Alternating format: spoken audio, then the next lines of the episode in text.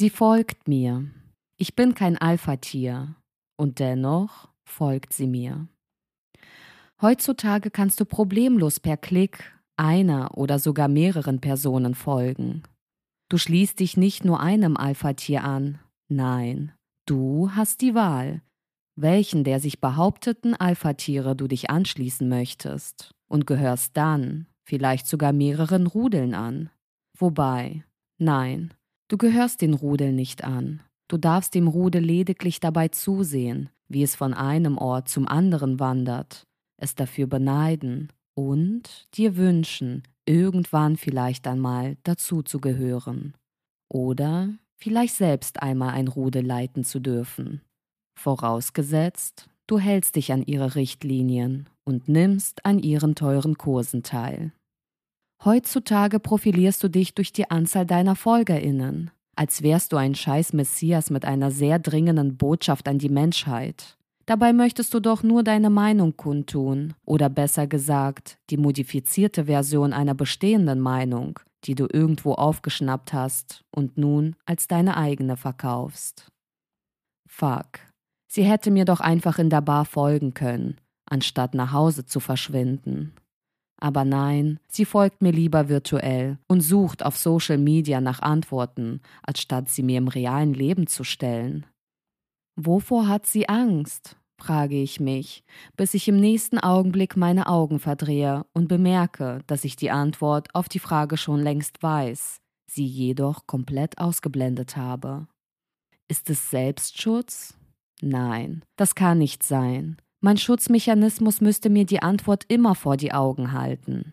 Doch wenn es kein Schutzmechanismus ist, was ist es dann, das mich davon abhält, mir immer wieder vor die Augen zu führen, dass Nele in festen Händen ist? Wieso folgt sie mir? Spürte sie nicht dieselbe Anziehung an diesem Abend in der Bar und wie gefährlich es für uns werden könnte, wenn wir dieser nachgehen? Vielleicht bin ich auch einfach nur verrückt. Nicht verrückt vor Liebe, sondern einfach nur verrückt. Verrückt zu glauben, dass dieses etwas, diese undefinierbare Spannung auf Gegenseitigkeit beruht. Blitze, die nur ich sah. Ein Donnern, das nur ich hörte. Ein Sturm, der nur in meinem Inneren stattfand. Vielleicht bin ich für sie einfach nur eine weitere Begegnung, die sie in Erinnerung behalten möchte. Und weil unser Erinnerungsvermögen heutzutage nun mal mit Hilfe von Social Media unterstützt wird und sie mir im realen Leben nicht folgen möchte oder kann, bleibt ihr wohl nichts anderes übrig, als mich in irgendeiner Cloud zu verstauen, denke ich, während ich zu Hause im Bett liege und mir einen Film, heruntergeladen aus irgendeiner Cloud, anschaue und plötzlich zusammenzucke, weil mein Handy einen Ton von sich gibt es ist eine Nachricht von Nele. Kammerflimmern, Adrenalin, Schock, Schmerz. Eine vor sich hinschreiende Person, eingeschlossen in einem kleinen Raum mit einer grauenvollen Tapete, die sie hysterisch mit ihren superlangen Fingernägeln von den Wänden reißt. So fühlt es sich in meinem Inneren an, am ersten Tag meiner Menstruation. Der Schmerz ist unerträglich, sodass ich einfach nur noch paralysiert daliege und in Ohnmacht fallen möchte, um dem Schmerz zu entkommen. Ich habe mir heute zwei Ibuprofen eingeschmissen, einen Film angemacht, den ich nur halb mitverfolgen konnte, um mich etwas von meinem Leid abzulenken. Doch Neles Nachricht ließ mich wieder wach werden und betäubte den Schmerz. Ich weiß nicht, ob es an der Ibuprofen lag oder an der Aufregung, das mich vergessen ließ, wie ich jetzt in meinem Zustand, angezogen und fertig gemacht, am Tresen der Bar stehe und mir eine Tulpe bestelle, damit ich die Wartezeit mit einer Zigarette und einem Bier überbrücken kann, bis Nele und eine ihrer Freundinnen dazukommen. Ich weiß nicht, wie sie es geschafft hat, mich davon zu überzeugen, uns heute Abend auf einen Drink in meiner Stammbar zu treffen, in der wir uns das erste Mal begegnet sind. Während ich nach der Biertulpe greife, blitzen mehrere Fragen vor meinem wahnsinnigen Auge auf. Gleich ist es Mitternacht. Wieso schreibt mir Nele um diese Uhrzeit eine Nachricht und fragt mich, ob wir uns treffen wollen? Wieso bringt sie eine ihrer Freundinnen mit? Weiß ihre feste Freundin, dass sie sich mit mir in meiner Stammbar treffen möchte? Was haben sich zwei Menschen, die sich nicht kennen, um diese Uhrzeit in einer Bar zu sagen? Wohin wird uns das Gespräch führen?